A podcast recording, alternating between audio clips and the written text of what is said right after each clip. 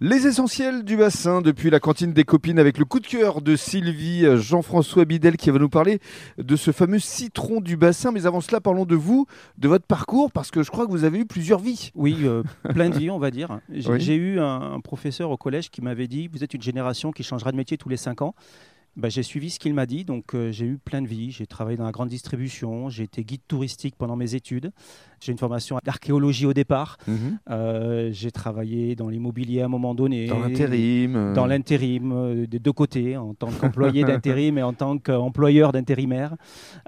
Également dans l'insertion professionnelle. Alors qu'est-ce qui vous a conduit au, au citron? Euh, le confinement, la- le moment où en Mhm. La fait, crise on- sanitaire. la crise sanitaire, on peut l'appeler comme on veut, mais qui surtout pour moi est un moment de dire euh, tiens, je me pose et je réfléchis à ma vie, Ouais. Euh, ma vie passée, parce que j'ai bientôt 50 ans, ma vie future, qu'est-ce que je vais en faire sur les 50 prochaines, Euh, de quoi je veux m'occuper, qu'est-ce que je veux faire. Et ben, je veux m'occuper d'arbres, parce que les arbres, ils sont simples. C'est la terre. C'est c'est la terre, et puis comme disait Sylvie tout à l'heure, un arbre, il vous rend tout ce que vous lui donnez Mhm. sans calcul, sans, sans rien demander en retour. Il est, euh, il est nourri, il est, euh, on lui donne à boire, à manger, on prend soin de lui.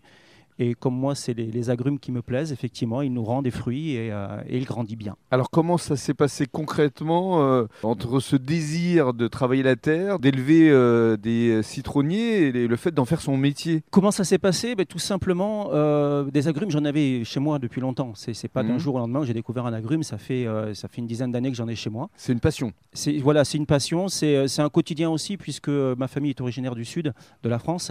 Euh, même si moi je suis né à Arcachon. Euh, et, et on a toujours vécu avec des citrons, on a toujours eu des agrumes. Le, le citron, ça a toujours été présent dans notre alimentation.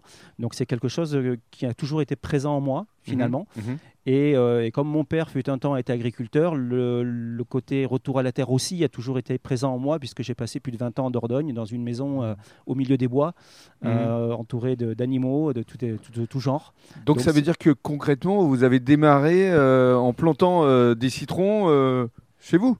J'ai, euh, comme beaucoup de gens, acheté trois arbres en jardinerie parce Ouais. que j'ai- il faut Parce bien qu'il faut bien quelque démarrer, part, oui, voilà. c'est ça Et, et très rapidement, effectivement, après, j'ai récupéré des fruits euh, dans des arbres que je voyais dans la rue, Mhm. euh, sur Bordeaux, sur Mérignac, et j'ai commencé effectivement à faire pousser en pot, à partir de graines, à partir de fruits, mes propres agrumes, Mhm. effectivement. oui. Et aujourd'hui, vous avez combien de citronniers? Euh, alors, d'agrumes, on va dire, puisque les citronniers, c'est la majorité, mais il n'y a pas que ça. Il, y a- il faut savoir qu'il y a à peu près 1500 variétés d'agrumes différentes. Ah oui. Donc il y a du choix, il y a de la diversité, il y a de la surprise aussi, puisqu'il y a des, des formes et des couleurs et des goûts euh, très très différents et très Mhm. variables en fonction des, des surprises qu'on peut avoir.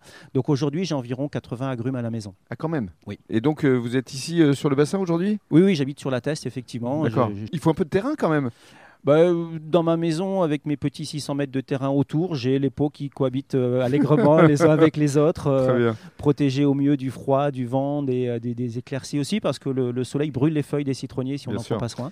Eh bien, ju- justement, dans le cadre du troisième podcast, vous allez nous raconter ce que vous proposez désormais au public.